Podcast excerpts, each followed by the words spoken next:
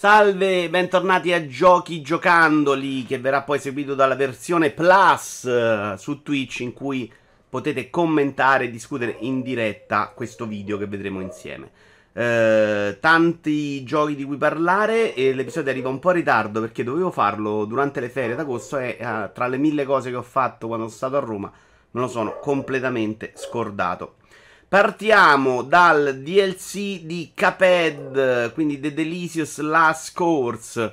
Ho fatto solamente due boss, due boss più un livellino non platform, adesso c'è una roba diversa in cui puoi sperimentare i nuovi poteri del, del terzo personaggio, insomma, de, stavo dicendo la ragazza, ma in realtà è della tazza. Eh, non ho molto da criticargli, anche se il secondo boss l'ho trovato veramente troppo facile e anche un po' banale, se vogliamo. Uh, non sono probabilmente nel mone- momento giusto per apprezzarlo e sicuramente non ha avuto su di me l'impatto dell'originale. Uh, forse la colonna sonora la sto trovando un po' meno eccezionale. Attenzione, non brutta, un po' meno eccezionale. Eh, però, eh, che devo fare? In questo momento oh, non sono neanche così invogliato a giocarlo. Sono molto sorpreso perché lo aspettavo tanto, però effettivamente è arrivato in un momento in cui il mio interesse è un po' più basso, eh, ma non voglio dare la colpa a lui. Alla fine lui fa esattamente quello che faceva, quindi c'ha questi boss super belli da vedere, questo grandissimo stile in cui devi un po' morire e rimorire finché non impari i pattern con una difficoltà che secondo me non è mai esagerata. Uh, però l'impatto che ha avuto il primo gioco non ce l'avrà mai questo DLC. E quindi spero che facciano altro a questo punto. Super chiacchierato. Purtroppo non sono arrivato in tempo perché non ho fatto questo episodio, ma l'ho giocato al momento. Stray, dicevo, super chiacchierato, anche molto sopravvalutato, secondo me. Se ne è parlato troppo e troppo bene, probabilmente. È un gioco simpatico con questo gatto che se ne va in giro a fare cose. Mm, tutto molto guidato anche a livello di platform perché le parti in cui puoi salire sono, come vedete, c'è un'iconcina che ti dice di andare là. Non è completamente libero, insomma, anche se poi puoi fare più o meno tutto.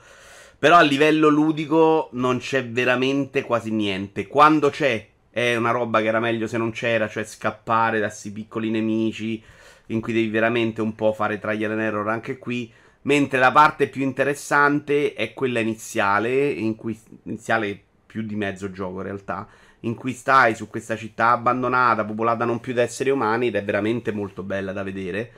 Quindi a livello proprio turistico è interessante. Tutto il resto l'ho trovato proprio abbastanza piatto e poco significativo. Anche la storia che vuole raccontare in sé, secondo me, non è abbastanza efficace. Nella seconda parte si perde proprio un pochino perché perdi quella parte bella, perdi anche quell'idea iniziale di, di viverla un po' come un gatto. Animazioni del gatto, secondo me, comunque buone. Però l'impressione che hai giocandolo è che il gatto sia proprio una roba per uh, avvicinare le masse più che una roba, un'esigenza narrativa vera. È bellino, fa delle cose molto belle sto gatto, però non ci ho trovato veramente corrispondenza all'interno del gioco. Ci sono da fare all'interno di questo mondo qualche puzzlino in cui devi dec- far combinare delle azioni alla Hitman per fare in modo di raggiungere l'obiettivo, ma mediamente l'ho trovato proprio piatto e assolutamente insignificante nel, nel, nel complesso delle cose dell'universo. Molto invece significativo anche se forse è anche meno interessante da giocare, cioè proprio più forse rognoso da giocare questo handling che seguivo da un sacco ed è uh, questa volpe. Qualcuno dice che è l'ultima volpe sulla Terra, ma secondo me questa cosa non è chiara. È sicuramente uno dei pochi e ultimi animali uh, che deve prendersi cura dei suoi cuccioli. Lo fai andando in giro giornata per giornata, prendendo, cercando del cibo nel frattempo sblocchi del, del, del, non sono veri ricordi, sono del, delle sensazioni, che, degli odori che ti, ti portano. Adesso non, per non spoilerare sto cercando di incartarmi, ma diciamo spoileri questi odori che ti fanno andare avanti nella trama, mettiamola così. Puoi perdere i cuccioli, quindi devi stare attento. Io alla fine ne ho perso qualcosa. Stavo vedendo se questo non era il finale, scusate. E la cosa molto bella, secondo me, di questo gioco è intanto questa sensazione di essere inerme nel, nel, nel, mondo, di avere veramente poco tempo per gestire le risorse. Mi ha ricordato un po' Stillness of the Wind con la vecchia che doveva cercare di, di sopravvivere. E più o meno questo fa la volpe, cioè deve andare in giro in difficoltà, c'è sempre qualche nemico di troppo, qualche rottura di troppo e questo lo rende anche molto meno divertente da giocare perché è un'esperienza un po' faticosa, grazie a Dio dura il giusto. E più vai avanti, il gioco più diventa fastidioso e, e difficile perché poi il mondo intorno a te viene completamente trasformato dagli esseri umani che disboscano, rompono tutto, quindi tu acquisisci consapevolezza del gioco, ma hai ancora meno possibilità. E arrivi alla fine in cui sei veramente distrutto. Un finale poi straziante. Eh, è stata un'esperienza forte. Non lo consiglio a tutti perché non è esattamente divertente. Però anche questa sensazione di protezione sui cuccioli, soprattutto nell'inizio, poi un po' ti ambienti e la, la, la perdi. Ma all'inizio questa protezione sui cuccioli ce l'hai, quindi hai questa voglia di difendere, di non farli finire nelle trappole, di non farli catturare dagli uccelli, eccetera, eccetera, eccetera. Anche qui di ludico non c'è tantissimo, quando c'è è veramente una palla al cazzo, però qui secondo me c'è un messaggio più forte e più bello. Due giochi simili e non simili, però che vogliono comunque fare più o meno la stessa cosa, cioè raccontare storie. Il primo è Ask Dusk Falls, che è una versione mm, senza le parti inutili dei giochi del Tale fondamentalmente, perché tu hai questa storia raccontata a fotogrammi e nel mentre rispondi a dei quesiti e prendi delle decisioni. Decisioni che hanno un impatto, onestamente non ho fatto varie storie, quindi non so dirvi quanto impattano, però secondo me spesso sono decisioni buone, sono decisioni interessanti, non è mai fare una cosa scontata e non puoi prevedere facilmente dove vanno a parare, dove portano le due decisioni. Quindi devi prenderle, che è una cosa secondo me molto bella.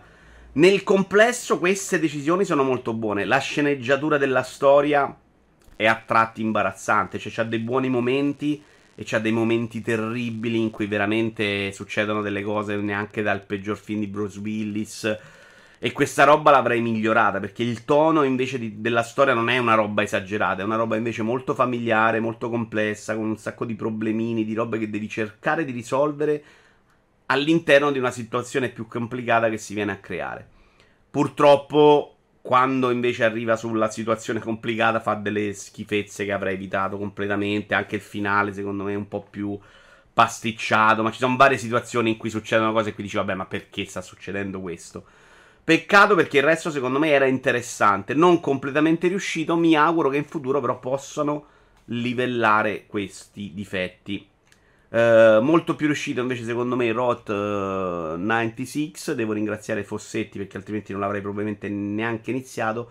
Ma ne parlava così bene che mi è venuta voglia. Sempre nel pass tra l'altro come Asdas Falls questo è un gioco in cui si vive in un paese eh, con una... non è proprio una dittatura, ma lo è. Quindi è quello che succederà in Italia tra pochissimo con la Penoni, fondamentalmente.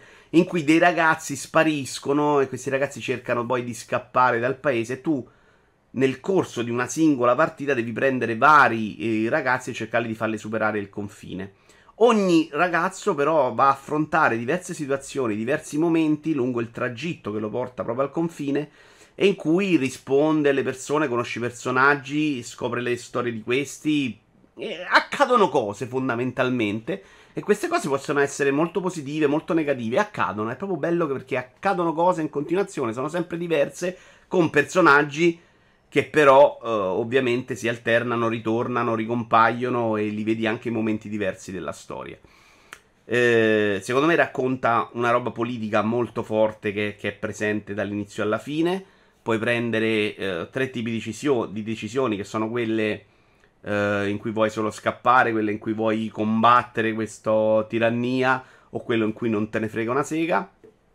Eh e, e, però è proprio bella uh, la scrittura anche dei personaggi, è delicato quello che racconta. Anche qui le parti inutili di, di, viaggio sono abbastanza tagliate, non c'è tanto da camminare. Nel mentre ci mette qualche minigioco per farti più affezionare ai personaggi che per farti giocare. Eh, secondo me funziona praticamente tutto, anche una giusta durata, quindi non ti ammorba mai. Eh, l'ho proprio apprezzato tantissimo, mi è piaciuto, mi ha fatto anche riflettere. È una di quelle esperienze che assolutamente ho sempre grandissimo piacere di giocare. Non ho grandissimo di piacere di giocare al momento a Xenoblade 3, non perché non mi stia piacendo, sono a 13 ore, quindi pochino. Uh, ma perché sono un po' deluso dalla storia. Cioè, avevo sentito che era un grande ritorno alla storia fantastica del primo. Nelle 13 ore, non sto dicendo che non ci sarà in futuro e non l'ho neanche deciso di abbandonare. Nelle 13 ore sono assolutamente deluso dalla, dalla narrazione che viene fatta, ma proprio ammorbato e non succede niente. C'è una piccola premessa e i ritmi sono terrificanti di queste 13 ore in cui veramente sto ancora facendo un tutorial fondamentalmente Mm, tra l'altro, la, il grosso della parte di queste 13 ore l'ho fatte in una zona senza erba, quindi neanche particolarmente bella da vedere. Ah, la parte giocata uh, al momento non, non, è approfondita completamente perché hai scoperto tante meccaniche, ma non, hai, non ho incontrato ancora i nemici per, per, farle sviluppare. Quindi il grosso delle meccaniche fighe non, non partono mai ancora. E quindi sto pro- praticamente solo farmando per arrivare alla parte bella del gioco che mi dicono tutti essere al capitolo 4 e io dovrei stare alla fine del 3, ecco. Uh, gli dedicherò sicuramente più tempo, mh, mm, però c'è da dire che sulla partenza, e io ho abbandonato Seno X all'epoca, qualche problemino ce l'hanno. Sicuramente a livello di tono, a livello di personaggi, mi interessa più del 2, che da quel punto di vista avevo trovato terrificante, ma proprio per tutto il gioco. Uh, mentre questi personaggi comunque sono costruiti meglio e sono meno bambocci scemi che fanno cose sceme, cioè c'è sicuramente più maturità. Uh, e una cosa che mi piace di questo è che la strisciata che divide le missioni funziona, e, mentre nel 2 era un disastro. Vediamo, vediamo, adesso magari non ho grande voglia ma mi tornerà. Uh, quest'estate non sono riuscito proprio a farmi venire voglia di giocarci se non quando ero in montagna. Però mi auguro che la trama prenda anche un po' che spicchi un po' il volo, cioè non voglio sta, sta cazzata qua, ma aspetto che diventi una roba più interessante, come ricordo quella del primo, che invece mi piacque un casino ed è il motivo per cui oggi ho ripreso a giocare JRPG. Gioco bellissimo, in parte con dei limiti, Arcade Paradise. Arcade Paradise è il gioco che mischia, un gioco di lavorare che mischia le lavatrici con i cabinati in pratica tuo padre ti lascia la gestione, un figlio de, figlia del genere in realtà, ti lascia una in gestione una lavanderia e tu ti accorgi che mettendoci i cabinati puoi fare qualche soldo in più. Uh, la prima parte del gioco è fare solo le lavatrici e quindi tendenzialmente tende a essere un po' noioso anche per me perché non c'è tanto da lavorare sulle lavatrici, cioè veramente prendo i panni, le metto nella lavatrice, le tolgo dalla lavatrice, le metto nell'asciugatrice, la tolgo dall'asciugatrice, la metto nel, nella consegna. E questo a ritmi di tempo, cioè c'hai dei, dei timer che ti dicono quando farlo, altrimenti perdi dei soldi. Questa parte qua che ti porti avanti fino quasi alla fine del gioco, se vuoi, è quella più noiosetta perché è proprio gioco di lavorare secondo me, a differenza di un gas station simulator che ti faceva alternare fra 10 tipologie di lavoro, tende a essere anche abbastanza noioso. Però c'è da dire che per gran parte del gioco non avevo capito che l'obiettivo non era questo, ma era mm, svolgere i vari obiettivi dei singoli giochi, dei cabinati che mano a mano metti. Cabinati che sono il punto debole sicuramente del gioco perché sono tutte repliche di giochini farlocche un po' semplificate e che non sono all'altezza. Banalmente, giocare per giocare quei giochi là per lo più su, non mi ricordo quanti cabinati, ma una trambata, 35 forse, è assolutamente un'esperienza mediamente inutile. Diventa più interessante quando sei costretto a giocarci per fare un obiettivo e allora devi farlo, cerchi di farlo e quella parte là lo rende un attimino più interessante. Questo gioco con delle ROM ISO di cabinati veri dell'epoca sarebbe un gioco che mi avrebbe fatto uscire di testa per dire, cioè al posto del gioco di auto farlocco ci fosse stato farlocco, ci fosse stato Outrun, avrei goduto. Purtroppo ci sono alcune esperienze, secondo me, terribili, alcune un po' più carine, alcune proprio schifo, e non riesce a elevarsi. Però nel momento in cui capisci che l'obiettivo è quello di fare gli obiettivi perché ti serve una seconda valuta che ti fa sbloccare altre cose, poi continui ad allargarti e comprare, devi pulire, devi fare, per essere quel tipo di gioco là, un gioco di lavorare, è anche molto meglio di tanti altri che non ho provati. Cioè, lo metto un po' sotto Castation, che secondo me aveva una progressione riuscitissima. Ma comunque anche questo uh, riusciva a fare quello che voleva fare, cioè tenerti impegnato, ma è durato un casino tra l'altro, 30 ore, uh, dovevi gestire un po' il tempo, l'unico problema è che su alcuni giochi uh, questi obiettivi erano un po' troppo complessi e quindi magari perdevi alcune giornate. Però devo dire che nella parte finale, diciamo la seconda metà, mi sono divertito di più cercando di, di giocare questi giochi per ottenerne una ricompensa. Peccato che non ci fossero i veri cabinati. Cioè, mi aspetto, spero che i mod riescano a prendere questo gioco e a metterci dentro quello che vorrei io. E diventa una roba che rigioco da capo per 30 ore senza problemi. Mi è piaciuto meno, anche se è stato abbastanza osannato, Cult the Lamb. Uh, gioco simpatico che in realtà um, si era venduto in modo abbastanza diverso e sembrava veramente tutt'altro gioco. Uh, perché l'impressione dai trailer che avevamo avuto è che la parte di combattimento fosse centralissima e che si andasse dalle parti del roguelite o dalle parti di un Band of Isaac. E in realtà uh, no, è un gioco chiuso, dura 15-20 ore. E in cui ci sono due anime, quella gestionale in cui prendi questi adepti e gli fai fare cose, cerchi di tenere alto il tuo interesse che ti servono per progredire e poi te ne vai a combattere per guadagnare materiali che ti servono per continuare a gestire questa parte. Nella prima metà di gioco questa parte gestionale è proprio predominante, si combatte molto poco, c'è da dire che nella seconda parte in realtà il combattimento prende il sopravvento perché la parte gestionale viene automatizzata abbastanza dai poteri che acquisisci, vari, i vari rami del culto. Uh, qual è il problema di questo gioco? È che fondamentalmente non fa veramente niente particolarmente bene. La parte gestionale è banalina, sempliciotta. Mm, gli alberi delle abilità non hanno idee particolari. Quindi quello che devi fare è semplicemente continuare a farmare per sbloccare tutto. E tante robe non mi è neanche servito farle, per esempio. Uh, l'altra è che combattere secondo me non è mai così eccezionale. Meglio della demo che avevo provato, però non l'ho trovato una roba super interessante. Che bello, adesso ne vado a combattere. Vai avanti. Alla fine del gioco ho sbloccato i poteri delle armi più alte. Il gioco si è quasi finito da solo. Uh, c'è stato solo un momento in cui ho avuto un po' di problemi a giocarlo. Non è un brutto gioco, è un gioco simpatico, ma è proprio un gioco che secondo me nel... che non aggiunge niente di particolare. L'ho trovato molto sopravvalutato. E se ci ripenso onestamente, veramente vado anche un po' più negativo forse, perché tutto sommato, cioè, ho fatto quattro dungeon molto simili, boss banalotti, tranne uno, e, e poco altro. Boh, comunque non, non lo consiglio a nessuno. Difficile consigliare, probabilmente anche Rollerdrome, che però è un gioco simpatico che funziona bene e che comunque non mi aspettavo fosse così divertente. Uh,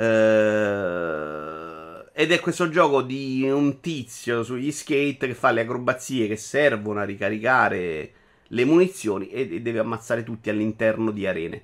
A livello di contorno e di contenuto non c'è veramente niente, questo probabilmente è il suo grosso problema sparare dentro ogni singola arena invece è molto figo. Ho un po' più di problemi su quelle aperte perché se vai fuori perdi un po' di vita e quindi devi essere bravo a rientrare. Non sono ancora riuscito a diventare così bravo. Su quelle chiuse invece, siccome non cadi mai, cioè il gioco ti tiene sempre in piedi, non perdi vita in quel modo, insomma, cadendo. Sei completamente attivo, continui a saltare, fare munizioni, muoverti, cerchi di tenere alto il punteggio, che è poi lo scopo principale del gioco oltre a quello di risolvere vari obiettivi, tra cui il punteggio all'interno di ogni singola arena, e di ucciderli tutti per andare avanti in una sorta di campionato. È un gioco divertente, tra l'altro dagli odori di, di quelli di Holly Holly. Gli manca qualcosa però, gli manca nettamente qualcosa a questo stile che a me invece piace molto, simpatico, pulito, un po' cartunesco, riuscito secondo me, che è molto bello nei video, un po' meno dal vivo perché poi tendi molto ad abituarti a quello che vedi. Però devo dire che la singola partita per giocarlo la faccio volentieri, mi diverto. Non è un gioco che riesco a giocare per tanto tempo, è un gioco che, che non è facile, infatti sto morendo spesso perché devi comunque tenerti sempre in movimento, devi schivare, devi saltare, poi devi fare l'acrobazia, poi devi cercare di prendere quello, poi ci arrivi, fai la super acrobazia, arrivi da uno ma hai finito le munizioni, Hai anche varie tipologie di armi che devi gestirti. Ovviamente le munizioni le ricarichi per tutte allo stesso momento. Uh, lo trovo super divertente. Non so se vale il prezzo che costa per la quan- poca quantità di contenuto, di storia, di avventura che ti offre. Veramente una roba da arene in cui oh, giocate e divertitevi. Chiudiamo con eh, una sessione di Marvel Avengers. Poi vi devo parlare di altre cose, da cui Core Keeper, Cars to Golf e la Regina dei Sussurri. Però ne parliamo nel prossimo episodio in cui devo provare tra l'altro altre cose. Cioè, ho un paio di robe VR, ho Tiny Kindle Pass. Immortality ho fatto una prova stamattina, non ve ne parlo perché insomma non, semplicemente non credo che sia roba mia. Marvel Avengers l'avevamo un po' saltato all'epoca con degli amici, abbiamo deciso di riprenderlo in mano uh, è con distacco la roba più grezza e inspiegabile e sbagliata su cui abbia messo mano negli ultimi 15 anni. Le mie aspettative erano bassissime, quasi sottoterra, perché non ne ha parlato bene nessuno, ma nettamente peggio. Abbiamo giocato solo cop, ho provato l'intro in singolo e mi sono morbato dopo due secondi, però in cop dico ce la giochiamo. A parte che non si capisce neanche bene quando iniziare, quando non fare, questo è un problema alla Destiny, cioè ti mette in un'arena, ci sono mille missioni, non capisci quali servono, quali non servono, e cerca un menu, e cerca un altro menu, e qui serve la valuta, e qui serve... Quindi confusissimo a livello di interfaccia. La roba che però non mi aspettavo mai era la zozzeria del combattimento. Cioè, c'hai questi personaggi eh, che è vero che sono versioni pezzotte del film, ma non mi danno fastidio in quel senso. E anzi, secondo me sui singoli personaggi e poteri è, fatto, è stato fatto anche un bel lavoro. Ma è proprio il combattimento che è una zozzeria. Ma per zozzeria intendo proprio una roba rotta. Nemici che sguisciano. Per una missione sono finito dietro i muri per due volte. Mm, roba che non capisci su schermo perché muove mille icone che non servono. Però proprio una roba di poca pulizia, di poca attenzione. È un gioco che è pensato per giocare in quattro, eh? quindi non è Tartarughe Ninja che dice ok lo sto giocando in 4 però porca miseria è pensato per uno e vaffanculo è normale che in 4 non capisce questo doveva essere in teoria pensato per 4 di una banalità e di una pochezza la realizzazione del mondo che è proprio una roba da videogioco uh, non di serie B ma di tie-in epoca PS2 cioè non è che tecnologicamente è come PS2 ma proprio con quella concezione cioè prendiamo 4 asset li ricicliamo e facciamo un gioco che è una roba che sembrava essere stata superata anche con i tie-in, insomma. Non è neanche tecnicamente una roba orribile, però a livello proprio di gusto, di estetica, è imbarazzante. Eh, e quindi io abbiamo deciso dopo una serata di non poterci mettere le mani in futuro. Non lo so come va a parare la trama, come va avanti, perché non, non ce la faccio, ragazzi. Non vi voglio bene, ma non così tanto. Io vi ringrazio. Eh, e basta, non vi dico di venire su Twitch perché questo episodio andrà online direttamente nel momento in cui ne, a, ne staremo a parlare lunedì alle 21 su Twitch. Grazie a tutti, arrivederci, alla prossima.